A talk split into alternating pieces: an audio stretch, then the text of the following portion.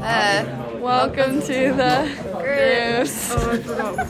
Oh, I thought I didn't. Okay. Okay, today we are talking about focus. What exactly is focus? It is concentrating and paying attention to one thing and not being distracted. ah. oh.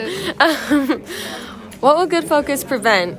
It prevents choking games, underperforming, it will prevent fear and panic and anxiety, or getting psyched out. It's important to be focused. Um, some things you can do to improve focus is when you're practicing, whether that's like in a sport or anything you're doing, uh, make sure you're totally connected to what you're doing and like your moves. And another thing that you can do is just relax and make sure you um, keep breathing. Take deep breaths in and out just to stay um, calm.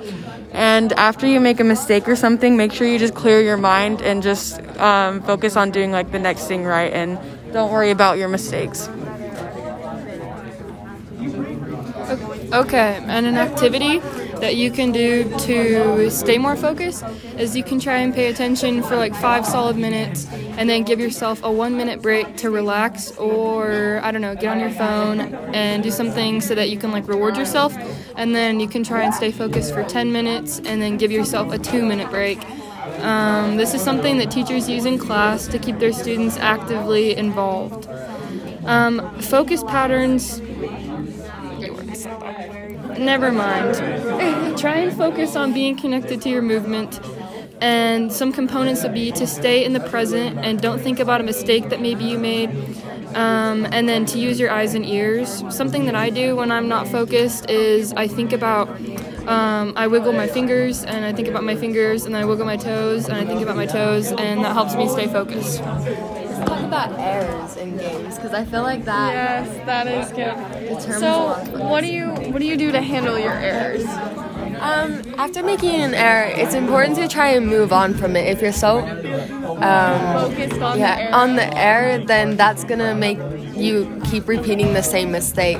So what Emma was saying is when you um, start thinking about something else, like think about the technique of the game. You know, we all learn basics of learning. If you go back to like how your arm feels when you shoot, or how your legs are feeling while they're running, it can help you put help put you back into the right mindset of being focused on the techniques of the game.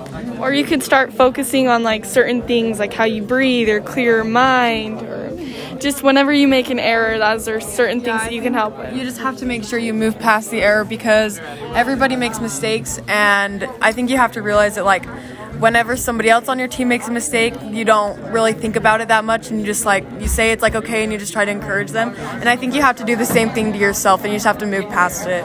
Yes, that's that was really great. Okay, thank you very much for joining us today on Catch this next time. episode. Catch you next time.